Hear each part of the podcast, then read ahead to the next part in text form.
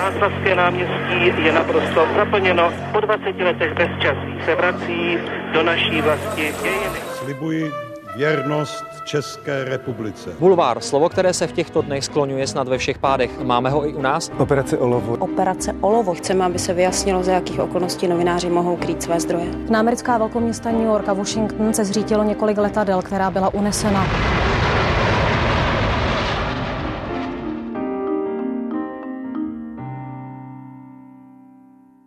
Na tu znělku mapující, řekněme, i novinářské milníky 90. a začátku 0. let eh, přímo navážu. Ještě před představením hosta otázkou, která souvisí s koncem té znělky. 11. září 2001 Michal Kubal, co si dělal, jak si pamatuješ ty hodiny, minuty, ten, ten, ten klíčový okamžik? Já jsem vlastně seděl, tehdy to ještě fungovalo tak, že se agenturní materiály nabírali, takže že přicházely na jedno určené pracoviště. To znamená, že člověk musel v danou dobu musel sedět eh, eh, na, na tom daném pracovišti nebo někdo ze zahraniční rubriky zmáčknout rekord a nahrávalo se to na takové velké kazety. Eh, a pokud to člověk nestihl, tak prostě ten materiál nebyl. A tehdy tam seděl jeden kolega, já jsem seděl u něj a najednou se přerušila ta, ten klasický tok a objevil se tam záběr dvojčat eh, centra New Yorku a z, z jedných těch věží eh, se valil obrovský dým, takový ten klasický záběr už, který známe. A ještě si pamatuju takový ten eh, první vtip ve stylu, to, to je nějaký sjezd zástupců Philip Morris nebo něčeho podobného ale v okamžiku, kdy se objevilo další letadlo, tak bylo jasné, co se děje a to, to začala věc, na kterou vlastně Česká televize tedy vůbec nebyla připravená. Najednou začalo mimořádné vysílání. Nedávno jsme se rozloučili s kolegou Zdeňkem Velíškem, eh, který tehdy usedl v kožené bundě do, do, do studia, hledal očima kameru eh, a, a tak vlastně začalo vys, mimořádné vysílání 11. září. Začínáme, řekněme, od prostředka kariéry Michala Kubala. Eh, Michala vítám v podcastu Díky. Background ČT24 a děkuji, že jsi našel čas.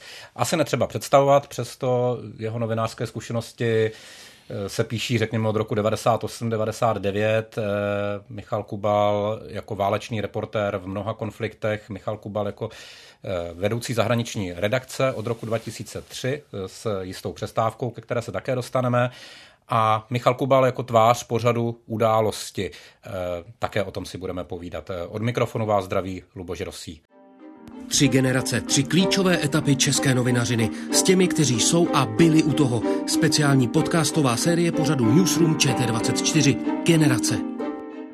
Michale, e, konec 90. let, kdy ty si přišel do médií, Jaká byla tehdy v redakcích eh, atmosféra? Už, už se to někam posunulo od takového toho punku těch eh, opravdu raných devadesátek? Už, už se bylo od koho učit a už ty redakce měly jakýsi řád? Ono to bylo trochu, samozřejmě nebylo to tak divoké, jako to bylo na začátku těch 90. let, ale, ale eh, taková ta první generace už odcházela. Odcházela do jiných, do jiných postů. Někteří začali dělat politiku, jiní začali dělat poradce politikům, mluvčí politiku a tak. Takže pořád ještě tam, tam byli vlastně nejstarší lidé, které tam opět s výjimkou Vlíška, které, které tady pamatuji, tak, tak byli třeba o 10 let starší, než jsme tehdy byli my a my jsme začínali ve 21, 22 letech, kdy jsme přišli poprvé uh, sem na Kavčí hory. Takže, uh, takže a, a, vlastně ti lidé, kteří byli nejstarší, tak už působili na těch klíčových postech, jako, jako byli zpravodajové a podobně. Zdeněk Šámal o 10 let starší, než, než jsem já, tehdy byl zpravodajem v Moskvě a, a bylo mu 31, 30 let, jeden z nejmladších zpravodajů, které kdy eh, česká televize měla. Takže, takže trochu se to usazovalo, ale pořád to ještě takové, to řekněme, divoké období pořád bylo. A je pravda, že, že ta, řekněme, střední generace, do které jsme teď už možná dozráli, dospěli nějakým způsobem my, tak tady tehdy nebylo prakticky. To, to, to, to neexistovalo a, a vlastně e, řekl bych, že jsme nějak společně objevovali to, jak se ta televize má dělat, jak se má posouvat, kam, kterým směrem eh, by měla jít a, a jak vůbec televizně vyprávět ty příběhy. Já se na to ptám, protože mám i osobní vzpomínku. Eh, sám jsem začínal někdy v roce 97-98 v regionu, v novinách a překvapilo mě, jak tehdy mladý kluk se mohl dostat opravdu jako velmi daleko a velmi rychle. V mém případě to bylo 17 let a říkám, bylo to region, regionální spravodajství, ale člověk postupoval v různých novinách. V tvém případě ten nástup, eh, tuším v nějakých 21, 22 letech, jestli dobře počítám, a velmi, velmi rychlý nástup, protože ty si vlastně velmi rychle začal cestovat do zahraničí. Jak to tehdy bylo? Ono to bylo, tomu předcházelo období měsíců, možná, možná e, desítek měsíců, kdy jsem vlastně tady začínal opravdu od té nejnižší pozice redaktorské, což tedy byla spravodajská směna, která zdaleka eh, neměla takovou pozici, jako má teď. To znamená, že obstarává eh, vlastně celé aktuální vysílání ČT24. Tehdy to spočívalo v tom, že se připravovaly dvoje zprávy, jestli se nepletu 12 ve 4 a, a pak, byl, pak byl ještě večerník v 6 hodin regionální zprávy. Pardon, to už si dnes člověk neumí představit, protože kdo známe televizní prostředí, tak víme, že vlastně co čtvrt hodiny, co půl hodiny je třeba uh, updateovat uh, ty záležitosti a tehdy opravdu byly... Vysílali, vysílali se pětiminutové zprávy, které byly ve 12, byly ve 4 a potom, potom byl večerník a, a vysílali se potom události, které různě fluktuovaly 19, 15, 19, 30, 19, už, už si přesně nepamatuju, kdy, kdy přesně který, uh, který ten začátek byl. Nenudili jste se u toho? Uh, Zase nás nebylo tolik. Je pravda, že, že, je pravda, že ten eh, pracovní rytmus byl, byl jiný v, tom, v tomhle. A vlastně eh, ta, ta spravodajská směna tehdy fungovala tak, že, že když přijel někdo eh, takzvaně z placu, ti zkušenější redaktoři, tak my jsme a potřebovali nějaké archivy nebo něco takového, tak to, co je všechno dneska digitální a člověk pár kliknutí myši si, si to všechno nahledá sám, tak tehdy jsme museli přijít do, do archivu, vyhledat ty, ty věci samozřejmě v počítači v nějakém systému, vytáhnout opět fyzickou kazetu, přejít k přehrávači, nastavit tam ten konkrétní záběr, který, který ten, který redaktor eh, potřeboval a pak to přinést do střižny, aby on z toho mohl potom stříhat. Takže tohle to byla vlastně, tohle byly ty začátky. Potom jsem se posunul, dostal jsem nabídku, jestli nechci dělat eh, editora zpráv eh, nočního, takže to, to znamenalo tak, že, že jsem vlastně v noci tady byl a přes den jsem chodil do školy. takže si, z těch dnů si nepamatuju a týdnů si nepamatuju moc, protože to opravdu byl, to byl masakr. To, to, to opravdu jako i navzdory tomu, že, že tělo bylo mladé a, a, a plné sil, tak, tak eh, to, to, to, to bylo, to, to, to už bych nechtěl zažít tohle období. A potom vlastně přišla nabídka ze zahraniční rubriky, opět jako na editorský post. E, nicméně s tím přišly vlastně první, první výjezdy. A ono to vždycky bylo tak, že e, já jsem vyjel někam, kde se vlastně nic nečekalo, nebo, nebo kde se nemělo prostě nic dít a vlastně moje první zahraniční cesta byla e, s náčelníkem generálního štábu, tehdy to byl generál Šedivý, do Bosny. Inspekční cesta Bosna v roce 98, to už nikoho nezajímalo, tři roky po válce.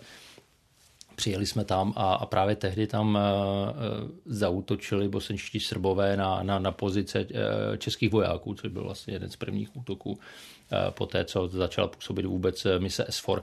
A najednou se rutinní cesty, na kterou nikdo nechtěl jít a poslali tam největšího zobáka v redakci, tak se stal otvírák do událostí. A já jsem vlastně jednu z prvních reportáží, které jsem dělal, tak byla vlastně otevírací reportáž celé relace. Takže, takže to, je, to je věc, ze které se trochu roztřesou kolena. A, a tak to vlastně postupovalo. Když jsme jeli vlastně do Kosova potom v roce 99, tak, tak my jsme nejeli do Kosova, my jsme jeli do Makedonie, eh, tehdy pokrývat připravující se v mezinárodní jednotky, které tvořily základ té eh, mise OSN KFOR, eh, která se připravovala ve chvíli, kdy byly podepsané dohody v, mezi, mezi Srbskem a, a mezinárodním společenstvím mm, která se připravila na to, že vlastně převezme kontrolu nad tou, nad tou provincií a vytvoří se tam tedy eh, ten mezinárodní protektorát. A, a vlastně přijeli jsme do, do, do Makedonie, do Skopje, v noci jsme si vyřídili akreditace a druhý den ráno, opět po pár hodinách spánku, jsme stáli na hranicích s prvními jednotkami eh, eh, Severoatlantické aliance, které tehdy vstupovaly do Kosova. Takže opět taková ta náhoda, ale je pravda, že jsme těm náhodám šli trošku minimálně v tomhle případě naproti. Já když jsem četl tady tyhle ty eh, příběhy, tvoje konkrétní příběhy, tak jsem si říkal, jestli v pozici toho novináře vlastně nepřitahuješ trošku to, to, to dění. A je to obrovská nadsázka, tak jak to říkám, ale ono to trošku potvrzuje tady. Já jsem párkrát měl takovou, že, že jsem si říkal, jestli to tak opravdu není, protože je pravda, že, že kamkoliv jsme přijeli, tak se něco odehrálo. Na druhou stranu je pravda, že, že to nebylo tak, že, že, by jsme, že pokud jsme přijeli v roce 2004, na konci roku 2000, čtyři nebo pět to bylo. Bylo to rok, rok po tom únosu v Iráku. Tak, tak jsme přijeli, přijeli jsme tam a, a nebylo to tak, že bychom seděli prostě někde na základně v Bagdádu. Říkali jsme, dobře, chceme jít do, do oblastí, kde se dá předpokládat, že se něco natočí, že se něco děje a jeli jsme do sunického trojuhelníku. A je pravda, že během prakticky rutinní patroly se stala nehoda, kterou by člověk uprostřed irácké pouště nečekal. Tam se utrhla Eh, po, po, po přívalových deštích se tam utrhl kus silnice a, a je, jeden obrněný transportér Bradley se přetočil a utopilo se v něm, uprostřed té pouště se utopilo šest amerických vojáků. A, a teď, teď najednou prostě si uprostřed té situace a, a točíš něco, co vlastně člověk nikdy nečekal. A, a, a je pravda, že spousta těch věcí se odehrávala. Na druhou stranu musím přiznat, že, že jsme těm věcem samozřejmě šli naproti, že jsme, že, že, že jsme chtěli jít do těch míst, kde se něco odehrávalo. V roce 2011, když jsme jeli do, do Afganistánu, tak jsme přijeli do Kábulu, říkali jsme, dobře, chceme do Kandaháru, kde se dalo předpokládat, že, že, že ta situace bude nejhorší. Eh, a když jsme přijeli do Kandaháru, tak jsme se ptali už tam na tom velitelství těch oblastních sil, jsme se ptali, a kde je tady u vás situace nejhorší. Tak nás zase poslali někam, někam na jich eh, do míst, kam se tehdy sovětští vojáci vůbec nedostali v 80. letech a, a kde se vlastně zrodil Taliban a kde tehdy Eh, spojenecké jednotky vedly nejtěžší boje mezi eh, s jednotkami Talibanu. A samozřejmě se dá předpokládat, že když je člověk potom už v tomhle místě, tak, tak eh, se něco semele. Co bys řekl dnes svým podřízeným, kteří jezdí do válečného konfliktu, v tomhle případě na Ukrajinu, když by ti jako první větu řekli, my tam voláme a ptáme se, kde je to nejhorší, aby nás tam vzali tam, kde je to nejhorší. Souhlasil by si s tím, když jsi tohle to sám prošel a takhle popsal teď? My ctíme vlastně tradičně, a to, to, tohle pravidlo vlastně fungovalo ještě předtím, než jsem přišel do zahraniční rubriky, ctíme to, že konečné slovo má ten člověk, který je na místě. On neriskuje svůj život. On, on je ten, kdo, kdo ví, jaká, jaké je, jaká je míra rizika. On, on si sám je v nejlepší situaci, aby dokázal vyhodnotit všechny aspekty toho, co se odehrává. Já všem říkám, že neriskuj zbytečně. Eh, žádný záběr nestojí za to, aby byl poslední vůbec. To, za, za to vůbec nestojí. A nakolik Jenom, to, ale, ale, ta, ta míra riz, to... rizika asi je jinak posuzovaná 25, 27 letým eh, redaktorem a jinak už třeba tebou, který má za sebou 20 a delší letou praxi. Určitě, určitě. Takže vlastně tam, tam potom možná i nastupuje to, že ten možná mladý redaktor by asi chtěl do té nejnebezpečnější oblasti a přivést ty možná nejšílenější záběry, a předpokládám, tam někde nastupuje ta tvoje pozice, kde řekneš, ne, tohle už je moc. Je to taky, pokud jsem v té situaci, že mluvím se 27-letým redaktorem, což jsou věci, které se popravdě, tam už se opravdu ta, ta, ta novinařina v Česku posunula, v české televizi obzvlášť kdy eh, do, do podobných oblastí už jezdí lidé, kteří mají mnohaleté zkušenosti s pohybováním se v krizových zónách. Eh, jsou to v drtivé většině lidé, kteří mají své rodiny, kteří vědí, že eh, ve chvíli riskují, tak, tak riskují nejenom za sebe. A odvážím si tvrdit, že, že do podobných oblastí neposílám lidi, kteří tam jedou s tím, že, že opravdu si tam chtějí něco dokázat. Takže je to víc o nich, než, ne, než o té práci že tam eh, vždycky výjíždějí reportéři, kteří už za sebou mají nějaké zkušenosti a o kterých vím, že pro ně je přednější to, eh, aby přinesli nějaké informace, než aby ukázali, jaký jsou v úzovkách hrdinové, že se dostali někam, kde, kde se zrovna střílí. Já budu trošku eh, skákat v tom rozhovoru, takže teď se s dovolením zase vrátím do těch devadesátek. Mě zaujal ten tvůj příběh, po nocích jsem tady editoval, přes den jsem studoval, tak jenom zkusně popsat celou tu dobu, kdy hm, kluk od Plzně, přijede do Prahy, tady chodí do školy, mezi tím se nějak přibližuje k české televizi. Je to vlastně jeho asi první médium a, a, a začíná dělat kariéru, do toho si začíná doplňovat to vzdělání na vysoké škole, do toho se snaží nějak normálně žít a, a, a všechno vlastně stihnout. Přijde mě to dnes už tedy nepředstavitelné, tak jak jsi sám říkal. Mm, no, já nevím, jestli to souvisí s tou dobou, ale tehdy mi to přišlo úplně normální, že se člověk prostě snaží dostat se eh, do médií, snaží se prosadit, snaží se prosadit, co, co nejdřív to jde. Uh, nebylo to první médium, první médium byl plzeňský deník, vlastně češtěné mm-hmm. médium. A, a druhé médium bylo jedno soukromé rádio v Plzni, ve kterém jsem skončil po tom, co, co tehdejší šéf nebyl spokojený s mým hlasem, říkal, že mě žád, nikdy žádná kariéra v elektronických médiích nečeká. Uh, ale vlastně, vlastně tehdy, a, a potom přišla vlastně česká televize. Ale, hmm. ale je pravda, že, že to skloubení, eh, jak jsem říkal, že dneska občas, když mám, když mám problémy a, a trvalo to, možná už, už to tolik nefunguje, ale dlouhá léta fungovalo to, že ve chvíli, kdy jsem měl třeba problémy usnout, když, se mi nechtělo spát, tak jsem si vzpomněl na to, jak jsem byl úplně brutálně unavený v těch, v těch uh, týdnech, kdy, kdy jsem kombinoval tyhle dvě věci dohromady a, a zabral jsem skoro okamžitě, že nějak v té hlavě to pořád ještě bylo, že, že, že v, v, tehdy jsem měl pocit, že opravdu nějak to tělo jede, jede opravdu na, na, na doraz a kolikrát se mi stálo, když jsme byli na koli a povídali si s, se spolubydlícím, že jsem mu prostě toho rozhovoru usnul. Že prostě, uh, to, to, to opravdu bylo na hranici možná klišovitá otázka, ale proč novinařina u tebe? A jak si moc k ní směřoval, řekněme, od eh, puberty třeba, anebo jak moc to bylo třeba dílem náhody v těch 18, 19, když už se tedy člověk opravdu rozhodl? Mě vždycky vlastně bavilo psát, mě bavily knížky, strašně rád jsem četl a, a vždycky jsem chtěl být spisovatel, to byla taková ta romantická iluze, jako samozřejmě eh, potom, potom co jsem absolvoval všechny eh, popeláře a, a policajty, tak, tak vždycky jsem chtěl být spisovatel. Eh, což je samozřejmě zejména v českém prostředí velmi, velmi iluzorní představa. Ale říkal jsem si, že vlastně ta novinařina je takový mezikrok, že člověk nestratí kontakt eh, v, úplně s eh, psaným jazykem, naopak má šanci se vypsat. A, a zároveň asi teoreticky má šanci se nějakým způsobem tím jazykem i uživit nebo živit. A bral jsem to vlastně takovou jako mezistanici k tomu spisovatelství tak z té mezistanice se stalo, se, se stalo asi, asi, asi konečná.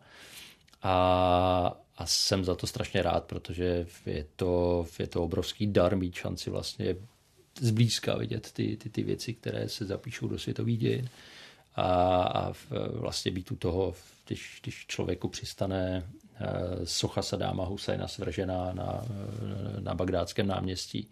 Poté, co američani vstoupili do, do města a přistane opravdu půl metru od, od, od mé nohy. Eh, stejně tak ve chvíli prostě člověk je, je, je v Kijevě a, a informuje o tom, jak, jak Rusové prohráli bitvu Kijev. To, to, to jsou prostě všechno věci, které, v, za které bych asi byl ochotný platit. A teď to funguje ještě obráceně. Člověk za to vlastně, za, za tu unikátní příležitost dostává ještě plat. Takže to je vlastně takový, takový sen, který jsem mi splnil. Na co se tady dalo nebo nedalo v české televizi navazovat v té otázce válečného zpravodajství? Ty jsi zmínil takové ty cesty na základny, já si pamatuju v těch pak dalších letech i kolegové třeba z domácí redakce, pro některé z nich to bylo opravdu jako naplnění nějakého, možná snad klukovského snu, takového, omlouvám se, ale takového trošku hraní si na vojáky. A osobně si myslím, že tohle není úplně ta, ta, ta, ta válečná novinařina, byť já s ní zkušenost nemám, ale eh, proto se ptám, na co se tady dalo navazovat a jak moc se to dá vlastně vybudovat jako samostatná disciplína bez toho, že by člověk byl tedy závislý, eh, kam ho letadlo s vojenskou tedy osádkou, kde, kde ho vysadí a kde ho nabere a zase, zase ho odveze zpět. O, ono v některých konfliktech to nejde dělat jinak, než, než právě to, jak, jak si popisoval, to znamená být závislý na vojácích. Ale je pravda, že, že v, eh, ta novinařina válečná je, je, je někdy jinde, v, v tom vyvinula se postupně do, do, do jiné pozice, kdy člověk je stále pořád nějakým způsobem závislý na těch bojujících stranách, je, je závislý na tom, aby se vůbec do těch uh, míst dostal. Uh, byla tady tradice, která se začala budovat vlastně v 90. letech, řekl bych, na, východ, na východě, Petra Procházková, Mirek Štětina a zmiňoval jsem, když jsme, když jsme mluvili o české televizi Zdeňka Šámala, to znamená čečenské války a všechny tyhle ty věci tam si myslím, že, že se vlastně začíná psát začátek té, té, té, válečné žurnalistiky. Potom samozřejmě válka v Jugoslávii, eh, Bosna, Chorvatsko a další věci. Eh, opět tady byli kolegové, kteří, kteří jezdili i na vlastní pěst, jezdili do těch, do těch oblastí. A, ale on samozřejmě, každý konflikt je jiný, každá eh, oblast je jiná a, a i ta válečná žurnalistika se nějakým způsobem posouvá dál. Já jsem zrovna nedávno v newsroomu se díval na některé staré, staré, jsem byl donucený se dívat na některé staré věci, eh, které eh, jsem natočil v Jugoslávii a vlastně v Kosovu. A je pravda, že, že ten jazyk a vůbec ten styl vypravování se neuvěřitelně posunul. Že prostě tehdy, tehdy to bylo, ačkoliv to tehdy sklízelo obrovské ovace tady, tady v, nejen, ne, nejenom v televizi, ale vlastně v celé společnosti, to zpravodajství, které jsme tehdy v Kosovu dělali a ty příběhy byly dobré. Ale ten způsob zpracování, ten způsob podání a tohle to všechno, to, to, to je obrovský rozdíl. To, to jsou světelná léta, která se od té doby odehrála a uběhla. Jak třeba ti komentovali tohle tvé působení, tví nejbližší, třeba právě na konci těch 90. let, protože v té chvíli to ještě je opravdu příběh mladého kluka, který sice samozřejmě rozhoduje sám za sebe, ale opravdu je v těch velmi eh, mladých letech. Tak eh, jak se tohle změnilo oproti dnešku, kdy samozřejmě ty jsi zodpovědný eh, za sebe, za svoji rodinu, za svoje děti, za to, jestli budou mít živého a zdravého tátu, ale tehdy předpokládám, že si to asi komunikoval doma taky nějak a taky se setkával s nějakými reakcemi. Já jsem se snažil v té době samozřejmě ty nejbližší postavit před hotovou věc. Že prostě to jsou věci, o, které se, o kterých se nediskutuje. Že prostě to je moje práce a že, že, že tu práci budu dělat a že ji chci dělat. E, což samozřejmě v okamžiku, kdyby se to stalo mně, teď jsem už te, začínám být v té, v té druhé pozici e, rodiče, otce, e, tak bych vůbec nadšený nebyl, ale asi, asi by mi teď nezbylo nic jiného, než, než tedy nezbylo, nezbylo rodičům prostě to nějakým způsobem respektovat. Zpět k tomu kariérnímu posunu. Eh, co jsi dělal, když zrovna si nebyl venku? Taková ta pěna dní, kdy chodíš do práce, ale nejseš tedy eh, v bývalé Jugoslávii nebo v těch válečných konfliktech, eh, o kterých jsi mluvil. Tak co na konci těch 90. let, kdy tady jsou ty troje, čtvery zprávy, tak co vlastně člověk dělá? Co je ta rutina konce 90. v televizi? Ono je to trochu podobné tomu, jak, jak to je dneska. Samozřejmě mnohem, dneska je to mnohem rychlejší, mnohem, té práce je mnohem víc, ale, ale je to podobné. Když člověk není venku, tak je, tak, tak, je, tak, tak je tady v Praze.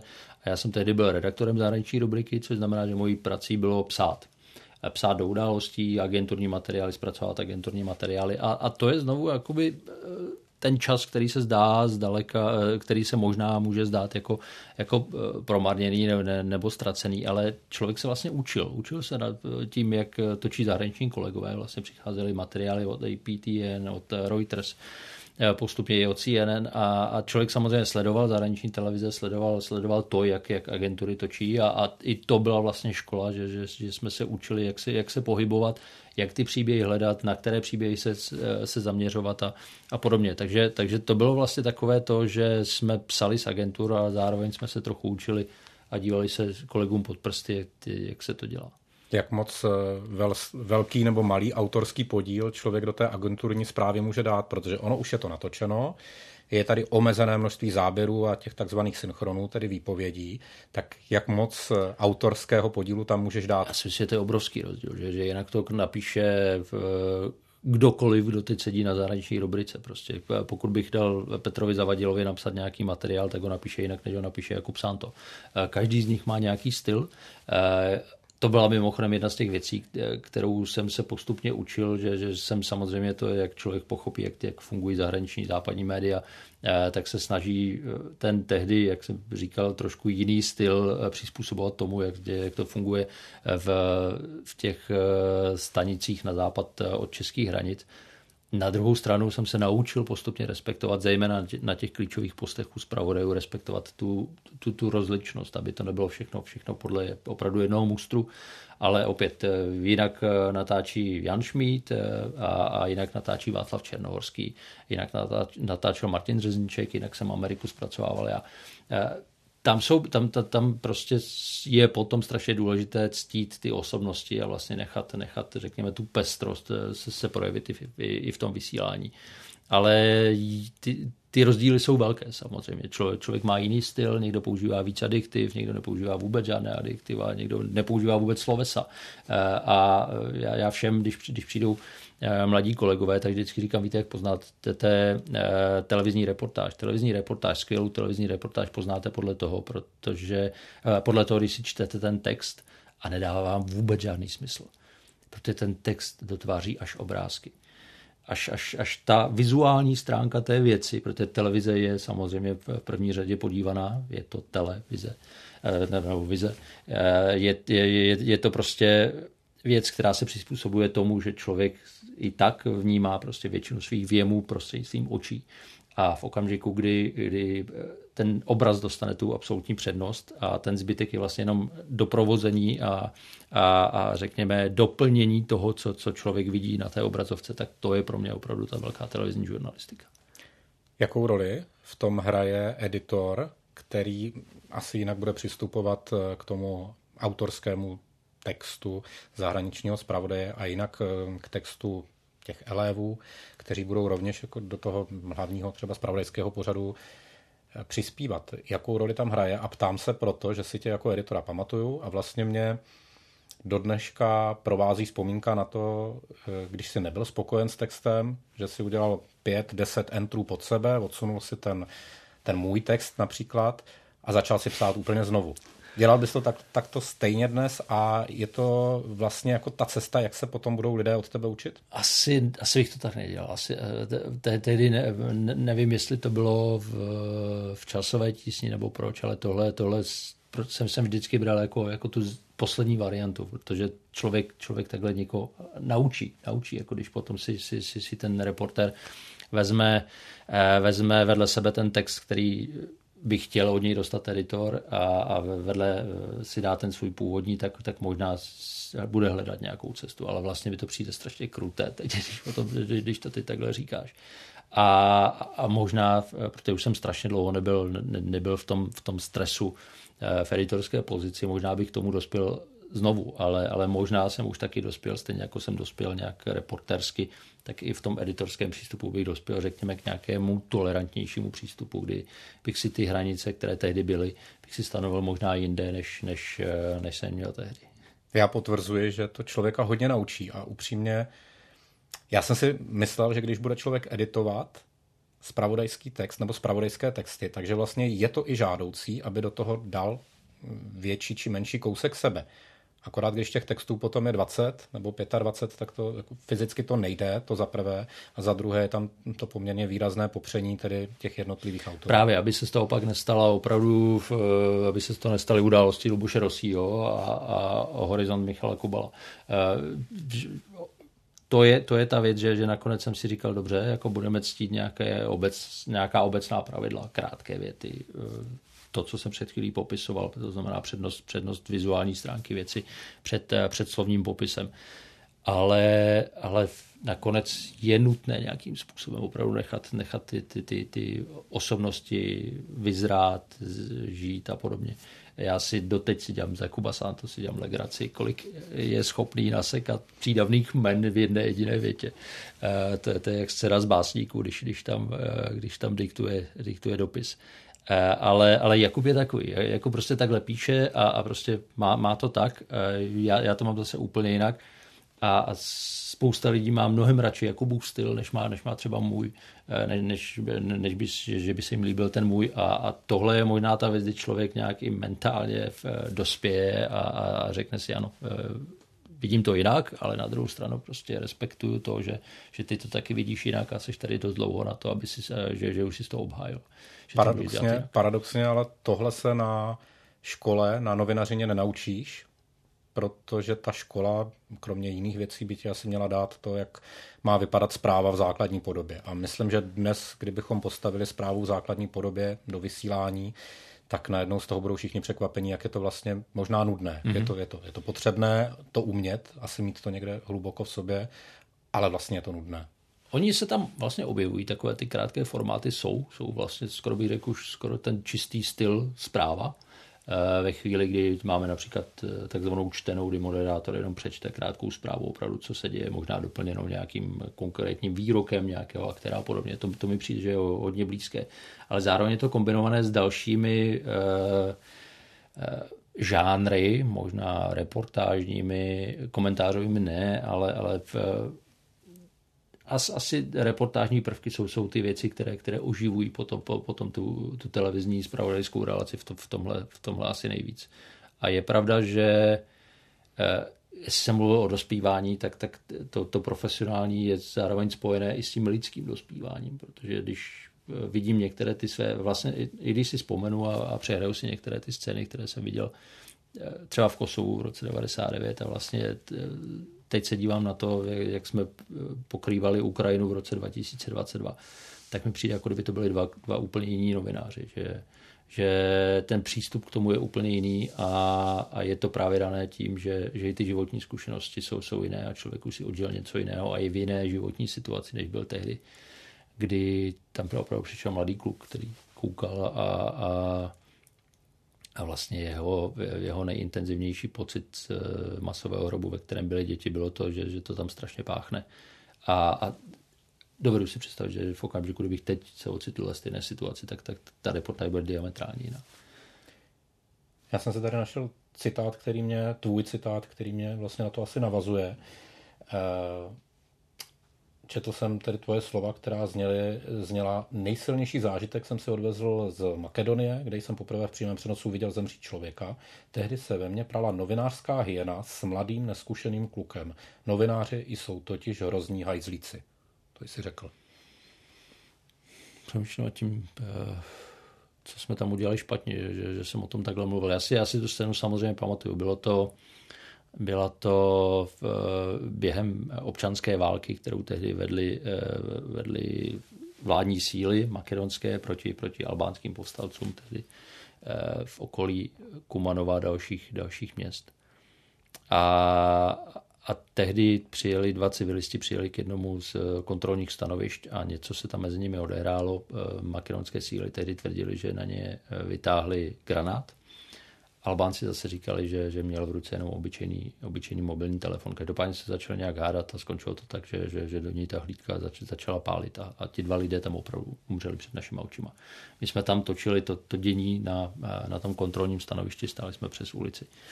A, a je pravda, že Rádio Svobodná Evropa tehdy, tehdy informovalo o tom, že, že měl v ruce útočný granát a, a, a je pravda, že v okamžiku, kdyby jsme byli kdyby jsme byli, kdy, kdyby to opravdu byla pravda, že, že, že to byl granát a podařilo se mu odpálit, tak uh, asi bychom nepřežili ani my, uh, že, že jsme nebyli tak daleko na to, na to, aby jsme dali. A to, to jsou věci, které vlastně si člověk uvědomuje, spousta detailů, které dochází až postupně.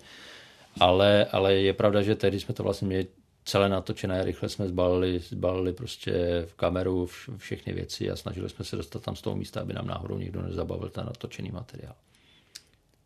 Ta novinářská tedy snaha všechno vzít a poslat do světa, ta asi zůstává, ale jestli chápu správně, eh, i v těch tvých slovech, tak dnes už člověk asi mnohem víc vyhodnocuje nějaký kontext. Eh, já, já si myslím, když, když jsem mluvil o těch rozdílech oproti tomu, co jsem dělal, řekněme, koncem 90. let a tím, co dělám teď, tak si myslím, že je to mnohem větší míra empatie a mnohem větší schopnost cítit se do, do toho, co, co pocitují ti, ti lidé a možná mnohem větší schopnost to zprostředkovat i v těch, i v těch reportážích. Zatímco předtím to byl takový trošku technicistní popis toho, co se vlastně kolem nás odehrávalo, ačkoliv ty, eh, ta, ta dramata nebyla o nic, o nic menší. Tak uh, si myslím, že, že teď už uh, je, je to spíš možná někdy až, až psychologická studie toho, co se vlastně před tou, před tou kamerou odehrává. Samozřejmě je to, je to permanentní zvažování a i tehdy to bylo permanentní zvažování o tom, co, co odvysílat a co ne. Já jsem myslel, že vytáhneš jiný, jiný citát, který jsem říkal a to, že e, válečné spravodajství bez mrtvol prostě není válečné spravodajství. Ono to tak bohužel je, protože my jsme, my jsme nakonec skončili u toho, že a nedávno jsem, jsem měl debatu s, se skupinou učitelů, kteří říkali, jedna učitelka tam říkala, já už se na to nemůžu dívat, protože na mě to působí strašně depresivně.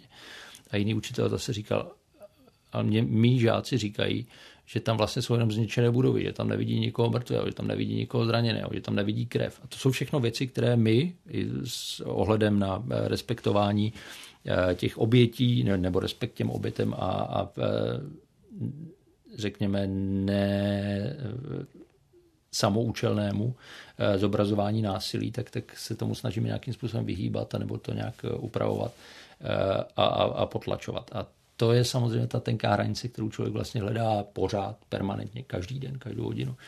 To jsou, to jsou debaty, které vedeme s editory o tom, který záběr tam ještě dát, který nedat, tak abychom ukázali, že to je válka. Na druhou stranu, abychom samozřejmě zbytečně nešokovali, protože je to pořád ještě televize, na kterou se drvá, e, dívá většina obyvatel a ne jenom lidé, kteří vědí, jak to v těch válkách chodí. Jak to Mimochodem všechno to, co si teď popsal, je také v kodexu České televize, kterým se, kterým se musíme řídit.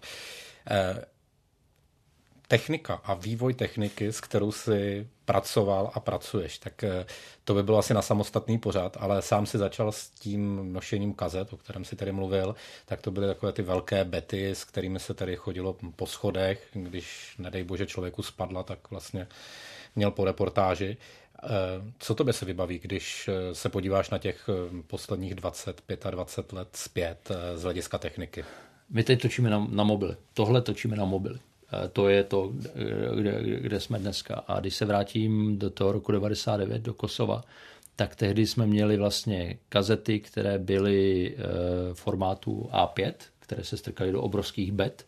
Na tu kazetu se vešlo ve standardním rozlišení necelých 30 minut, podle toho, na kolikrát byla přemazávaná, kolikrát byla ustřihávaná. Eh, a a na to, na to jsme vlastně natáčeli. Natáčeli jsme na to, eh, v okamžiku, kdy jsme to potřebovali zpracovat, tak jsme museli prostřednictvím nějaké velké spravodajské agentury objednat střižnu. Eh, a teď jsme přijeli třeba do Prištiny nebo do nějakého velkého města. To znamená, že člověk se nemohl nikdy vzdálit eh, příliš daleko, aby se nemohl vrátit zpátky. A tam jsme měli třeba vysílalo se, řekněme, od sedmi, tak od pěti do šesti jsme tam měli rezervovanou hodinu střihu. Tam už nás čekal nějaký pán, který eh, byl francouz, eh, Ir, eh, Brit, který s námi ustříhal ten materiál během té hodiny. A potom jsme měli, potom jsme tu kazetu, na kterou jsme to ustříhali, takhle fyzicky vzali, odnesli jsme ji do satelitního vozu, který stál nedaleko a odtamtud jsme to prostřednictvím satelitu, satelitní frekvence, která byla objednaná 10 minut na tu jednu reportáž, tak jsme to poslali. Extrémně drahé, extrémně nepohodlné, extrémně náročné. A, a teď to převinu vlastně Poprvé se to posunulo trochu, když jsme pokrývali válku v Iráku kdy už jsme měli přenosnou střižnu, obrovský kufr, měli jsme o trošku menší kazety, eh, obrovský kufr, takže jsme si to vlastně mohli ustříhat sami a už jsme posílali několik materiálů vlastně v průběhu té jedné trasy, ale pořád jsme byli závislí na té, eh, na té přenosové technice. Další zlom vlastně byl 2000, to, to, to bylo to stejné, když jsem vykládal o těch, o těch eh, utopených amerických vojácích, tak na té stejné, eh, na, na, na té stejné cestě jsme vlastně poprvé vysílali prostřednictvím satelitního telefonu Bigenu, eh, že, že jsme vysílali přímý přenos ve chvíli, kdy se nedaleko od nás odpálil sebevražedný útočník, tak si pamatuju, tedy jsem stál já a Kristiana Amonpur stála vedle mě, ona vysílala do CNN, já jsem vysílal do České televize.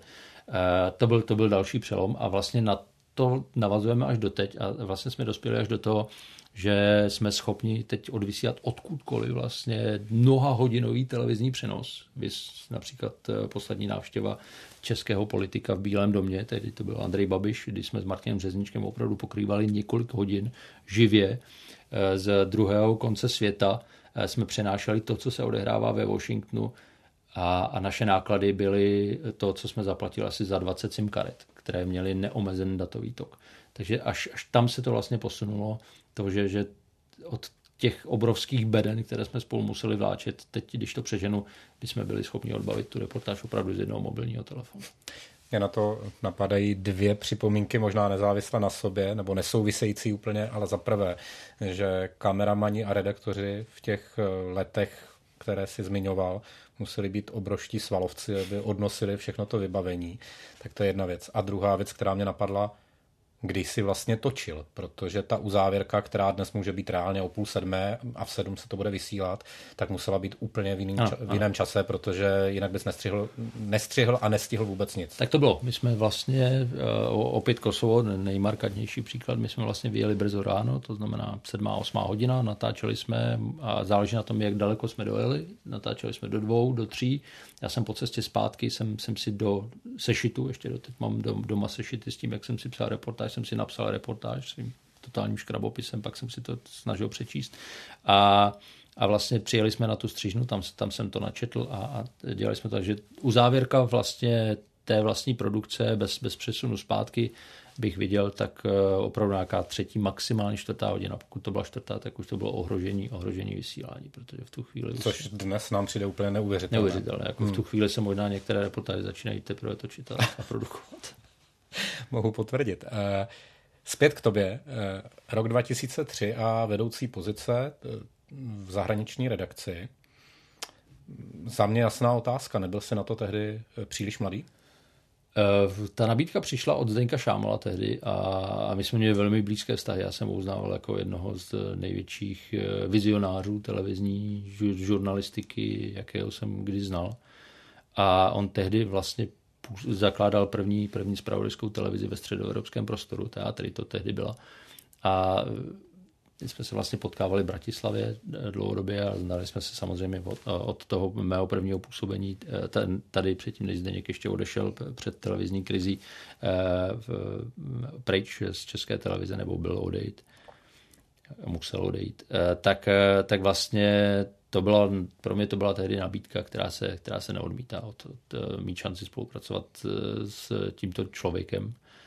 A tehdy vlastně se začala vznikat i, i myšlenka na to, že vznikne ČT24 a Zdeněk si okolo sebe začal vytvářet ten nejužší tým toho, těch lidí, kteří by to měli dávat dohromady.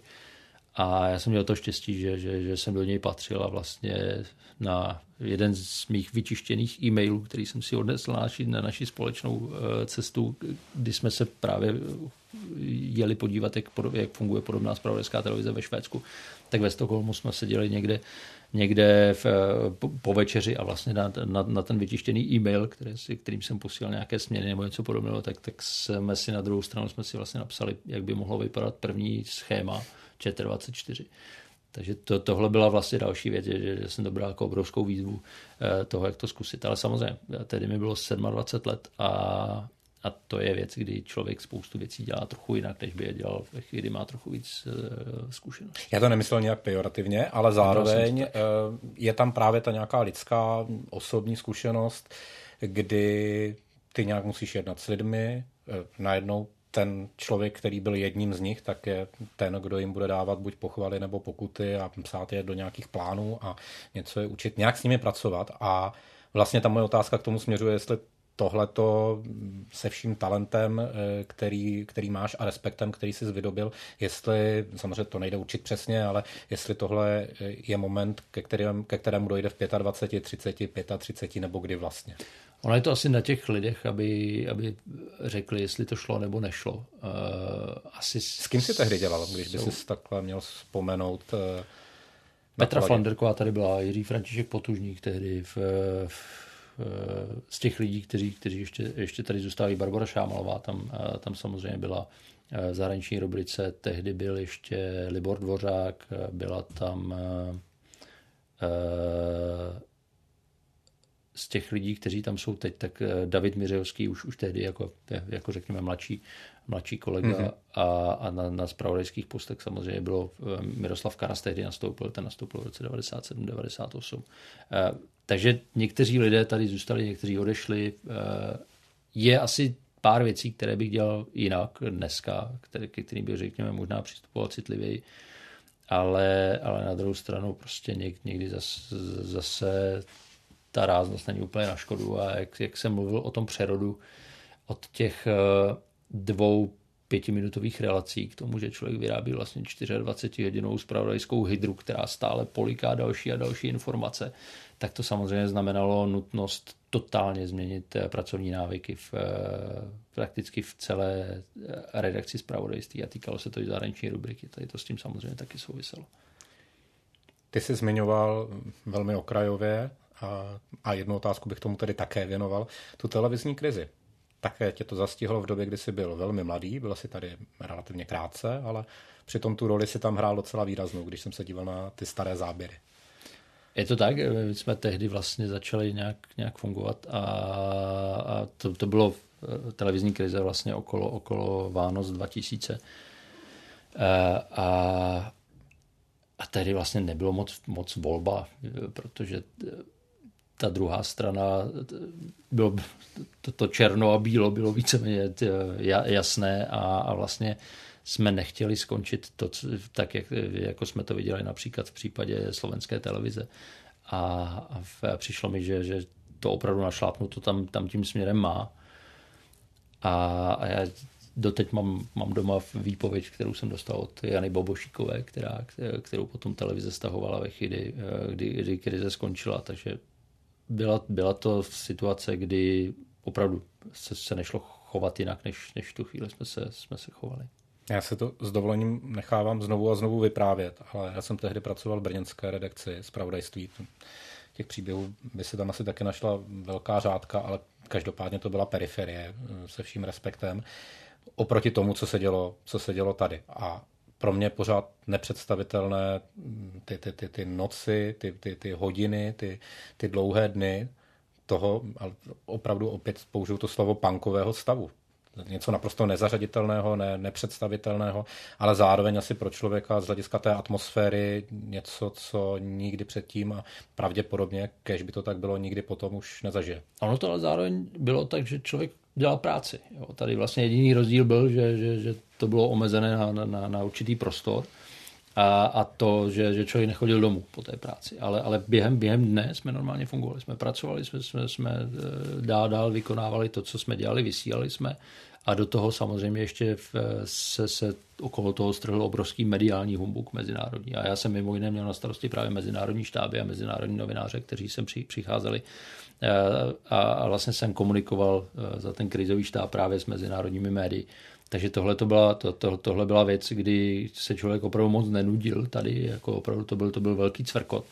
A, a do toho samozřejmě to permanentní napětí, protože jsme do poslední chvíle vlastně nevěděli, jestli nepřijde policie, nezasáhne proti nám, je, těch zvěstí a, a, a zpráv o tom, že už se, se ten zátah chystá, to opravdu toho bylo docela dost. A, a, a to napětí samozřejmě tam, tam bylo znát v tom Berlíně. Předpokládám, že moc věcí si neschováváš z různých takových e, vzpomínkových e, záležitostí, ale kromě té výpovědi ještě jsi něco schoval? Máš někde spacák na, na, na ne, čestném místě? Ne, ne. Ale skončilo, skončilo u mě tehdy, a to, to, byl, to byl jeden z takových těch jako skoro dětinských vtipků, které, který se dělal, že, že občas, když přišla Jana Bobošíková, tak, tak za ní vypochodoval takové jako hračka prasátko. A to prasátko mám v kanceláři. Se, se jsem zjistil, že skončilo u mě v kanceláři, nevím, jak se tam ocitlo, ale, ale ten originál prasátko, které, které hrálo roli v v televizní krizi v české televizi, tak taky u mě v kanceláři. Ale to bylo spíš tak ne, že bych si ho tam chtěl schovat, ale, ale ne, jak se tam opravdu zjevilo. Pokračuju v té chronologii tvé profesní kariéry. A dával jsem si otázku, jestli se tě budu ptát, protože při tom komplexním pohledu je to samozřejmě klíčová kapitola, tak jestli se tě budu nebo nebudu ptát na únos v Iráku. A vlastně moje odpověď zní, Chtěl bych se na to zeptat, ale spíš přes tu větu, kde ty říkáš, že bys byl nerad spojován za svoji kariéru jen a pouze s tímto. Jak moc tě to do dneška pronásleduje tím, že to je ten Michal Kubal, který byl tehdy unesen? Jak moc tě to vlastně i po těch letech provokuje a pronásleduje? Já jsem se naučil jednu věc, že, že jakákoliv mediální sláva trvá krátce. A, a tohle, tohle samozřejmě v tom hrálo velkou roli, naštěstí. Naštěstí trvá krátce, protože a zároveň se objevilo spousta poměrně dominantních dalších témat, které jsou spojeny s mým jménem, tak, takže eh, spousta lidí už s tím má spojeno ně, něco dalšího. Ale, ale je pravda, že, že v tu chvíli jsem si říkal, že protože všichni říkali únos, únos, únos, jako kdyby rok předtím jsme tam nestrávili 6-7 týdnů, kdy, kdy jsme byli uprostřed války a vlastně jsme tam, jsme tam nějak fungovali eh, jako jedni z mála v Bagdádu. Eh, jako kdyby předtím nebylo, nebylo nic dalšího. Samozřejmě byl, byla to věc, kterou, kterou tady, tady ta země žila a my jsme měli to obrovské štěstí, že to dobře dopadlo a čím dál tím víc od toho je a čím dál tím je, vlastně po roce jsme se dozvěděli nějaké další podrobnosti a tak, tak jsem si vlastně uvědomoval, jak, jak obrovské štěstí jsme měli, jak obrovská náhoda to byla, že, že, že opravdu jsme přežili a v okamžiku, kdy jsem viděl potom eh, záběry z vražd, které se odehrávaly v tom samém prostoru v době působení eh, organizace Islámský stát. Tak, eh, tak samozřejmě mi, mi, mi došlo, že, že jsme měli obrovské štěstí, že se to vlastně všechno odehrávalo ještě v době, kdy, kdy se tehdy v těch oblastech ty únosy teprve učili. Kdy se to všechno teprve usazovalo, celý ten biznis, který se kolem toho rozjel. A, a že kdyby se to stalo byť o pár měsíců později, tak, tak jsem si jistý, že by to neskončilo dobře střih, teď skočím do jiných let, eh, tvé působení ve Spojených státech. Eh, zase bylo by to asi na samostatnou kapitolu knihu pořád, ale mě tam zaujala ta tvoje věta, kterou si v některém rozhovoru říkal, že český novinář je tam lehce nad úrovní novináře, tuším ze Somálska. tak je to samozřejmě velká nadsázka, ale jak moc se těžce pracuje v té pozici, kdy víš, že jsi z malé země, to jméno, i když si ho uděláš jakkoliv skvěle, tak prostě zkrátka bude to pořád ta malá země a, a tvé, tvé možnosti novinářské budou omezené. Tak jak moc tohle je limitující, anebo jak moc se to naopak dá v tu výhodu přetvořit a otočit? Ono je to, tam, tam je několik rovin v tomhle. Jedna z nich je, že vlastně si člověk uvědomil, jak o kolik váhových kategorií ta Česká republika boxovala výš, než, než je, by odpovídalo tomu jejímu skutečnému eh, významu v očích americké veřejnosti a amerických představitelů eh, v těch, v těch 90. letech. Eh, jak, jak moc se to změnilo zároveň? Zároveň tam byly nějaké dojezdy, člověk se dostal ke Zbigniewu Břežinskému, samozřejmě Madeleine Albrightové, protože byl z České republiky. Ale na druhou stranu už, už tam samozřejmě fungovalo to, že že když člověk někomu zavolal, můj oblíbený vtip že jsem eh, check TV, why should I check my TV? Proč mám zkontrolovat svoji, svoji, svoji televizi? Uh, ale to už je samozřejmě přehnané. Lidé věděli, pro někoho to bylo zajímavé. Opravdu to bylo jako kdyby přijela sem do somálská televize a chtěla po někom rozhovor, tak, tak člověk si řekne, dobře, tak budu, zajímá mě, co budou říkat Somálci a co po mně budou chtít. Na druhou stranu je, je, je fakt, že po té prvotní frustraci, kdy člověk zjistí, že spousta věcí nejde, uh, už se naučí odhadnout, co nepůjde a co, co bude prostě znamenat zbytečný výdaj energie, tak, uh, tak jsem si našel takový modus vivendi, že, že jsem se snažil hledat, řekněme, okrajové příběhy, které se těch velkých dotýkaly. Natáčeli jsme eh, během voleb, je samozřejmě nemožné dostat se k Baracku Obamovi, ale natáčeli jsme příběh eh, ženy, která vlastně vytvořila jedno z jeho klíčových hesel v roce 2008. Takže, takže přes ty příběhy, které možná jsou i zajímavější než potom nějaký eh, umělomotný rozhovor s kandidátem, se vlastně dostat k tomu, co se, co se v té zemi odehrává a, a zároveň jako, jako vedlejší linku popsat eh, spoustu různých motivů, které vlastně hrají klíčovou roli v té politické situaci v té, v té dané zemi. Takže tohle to byla věc, která eh, která mě vlastně naučila i trošku jiný způsob přístupu k žurnalistice a musím říct, že ten přístup mě samozřejmě baví. Ono to tam bylo i předtím. My jsme se vlastně, když jsme v roce 2001 eh, po 11. září natáčeli v Pakistánu, čekali jsme na to, jestli začne nebo nezačne útok na, na Afghánistán tak jsme se třeba pohybovali po kmenových územích a vyhledávali jsme právě tyhle okrajové storky, protože tu velkou jsme samozřejmě dělat nemohli. Požádali hmm. jsme o výzum od Talibanu, nedostali jsme ho.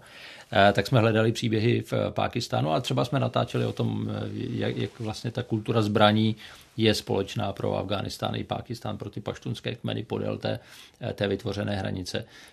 Tak, takže tohle to všechno tam někde bylo a řekl bych, že ta Amerika to z toho vlastně udělala princip, že, že takhle jsem se naučil fungovat, že tohle vlastně byl ten můj způsob, jak, jak to trošku obejít eh, a jak se vyrovnat s tím, že opravdu ten člověk eh, vlastně ta česká televize tam, tam neznamená skoro nic. Pojmout to, tedy komplexní to, eh, zprávu tedy na nějakých mikropříbězích. Přes, přesně tak. Hmm. Vlastně ji ilustrovat prostřednictvím něčeho, co, co není ta první dobrá, co je vlastně až, až řekněme nějaký, nějaký opravdu jako backgroundový příběh, který ale zároveň může být často mnohem zajímavější než, než ta první linka. Samostatná kapitola, události a jejich přetvoření.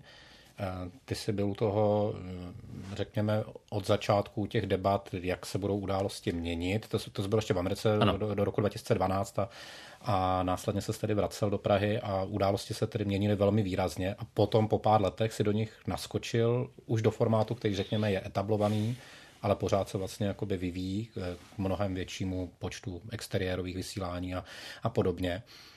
Jak eh, moc tady tahle ta zkušenost pro tebe byla, byla výrazná, ať už z pozice toho, kdo do těch událostí nejdřív přispívá, potom je tedy zpět v Praze v pozici jednoho z vedoucích, až po tu pozici, kdy opravdu seš v tom studiu a několikrát do týdne ty události moderuješ v tomto formátu. Já jsem vlastně přesně si popsal tu, tu cestu, kdy vlastně jsem to poprvé poznal v, ze spoda, z, z hlediska toho člověka, který vyrábí vlastně ten obsah a, a pro mě to bylo osvěžující, protože si pamatuju, že kolikrát jsme s kameramanem vedli, vedli debaty, skoro až hádky o tom, eh, kdy měl pocit, že naše příspěvky příliš vyčuhují, nebo jsou úplně jiné, než, než je zbytek z té zpravodajské relace a proč to neděláme jako ostatní. Já se říkám, teď si myslím, že takhle se dělá televizní žurnalistika.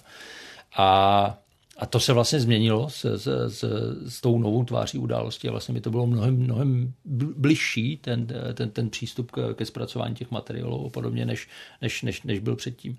Eh, to, to, to byla jedna věc. Druhá věc je potom, že, že jsem to viděl z pozice šéfa zahraniční rubriky, do které jsem se znovu vrátil, to znamená eh, nějakým způsobem manažování těch, těch příspěvků a, a toho obsahu, který přichází z, z, ze stále rozrůstajícího se počtu eh, zpravodajských postů v zahraničí i od těch lidí, kteří pracují tady.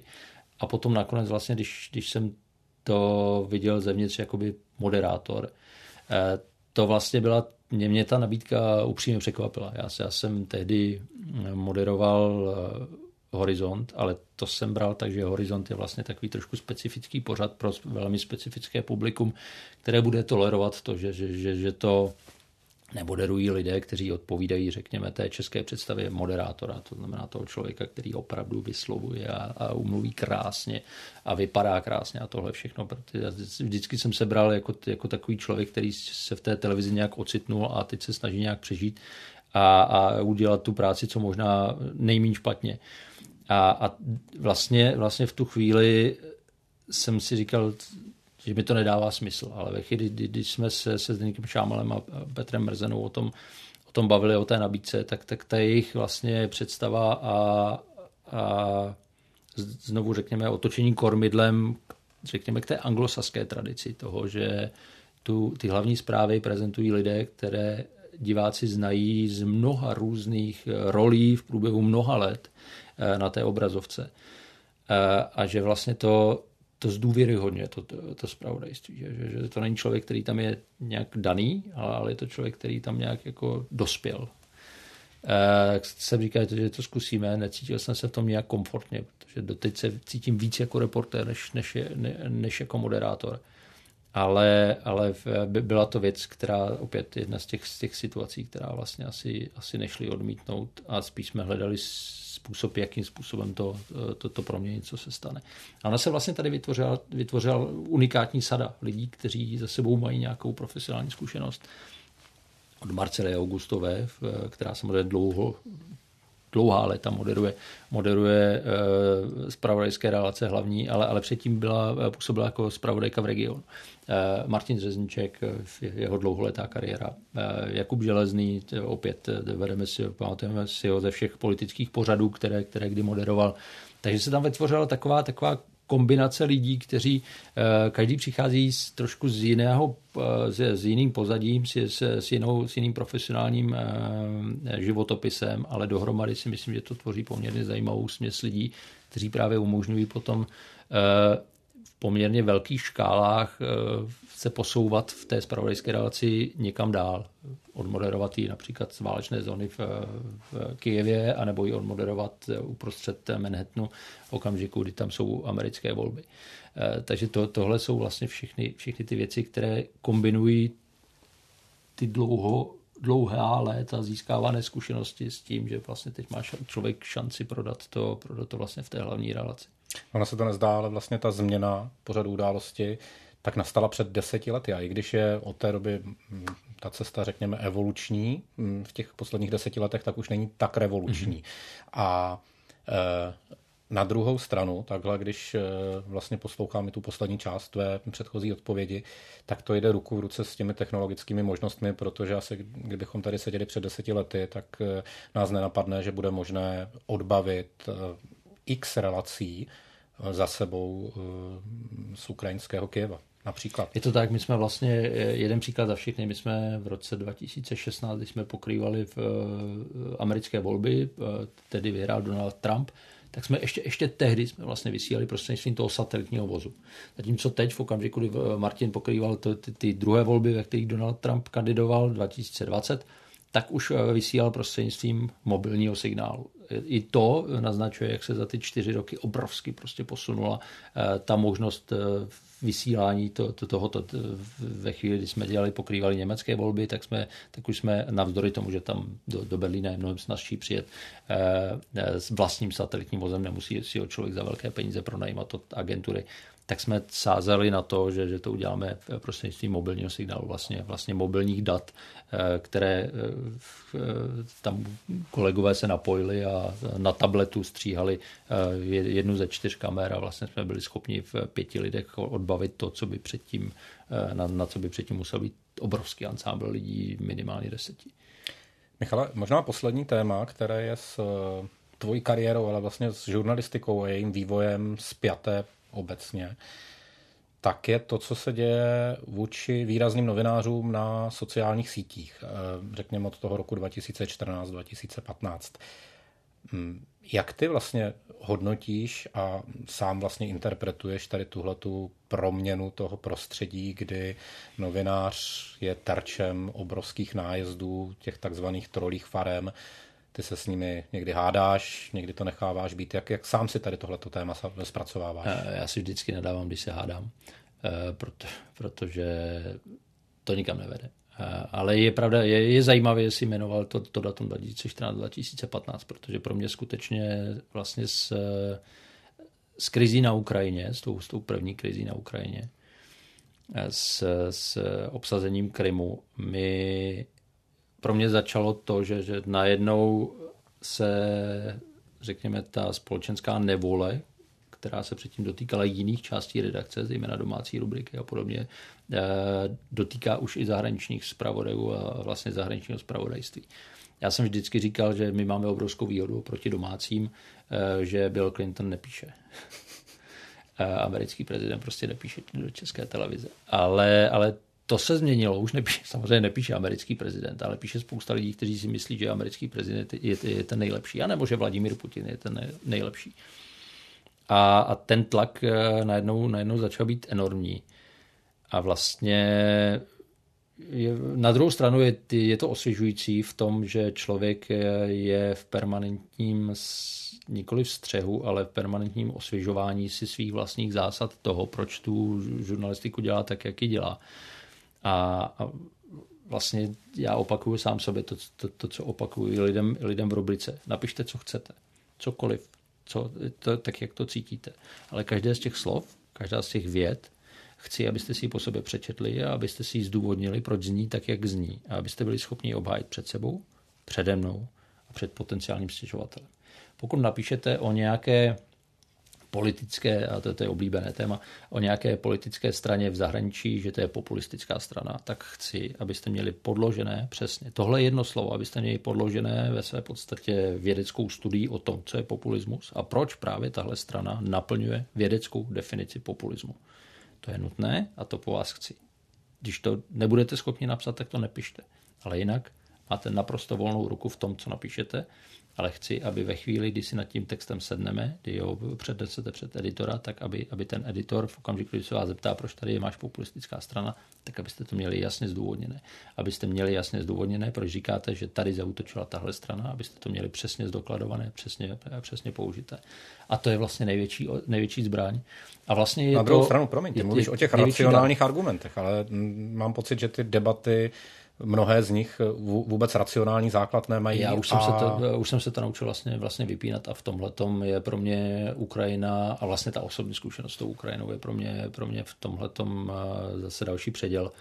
Když jsem si říkal, že nebudu vůbec diskutovat s někým, kdo mi říká, že žádné zločiny se na Ukrajině odehrávat ne, nemůžou a neodehrávají se tam.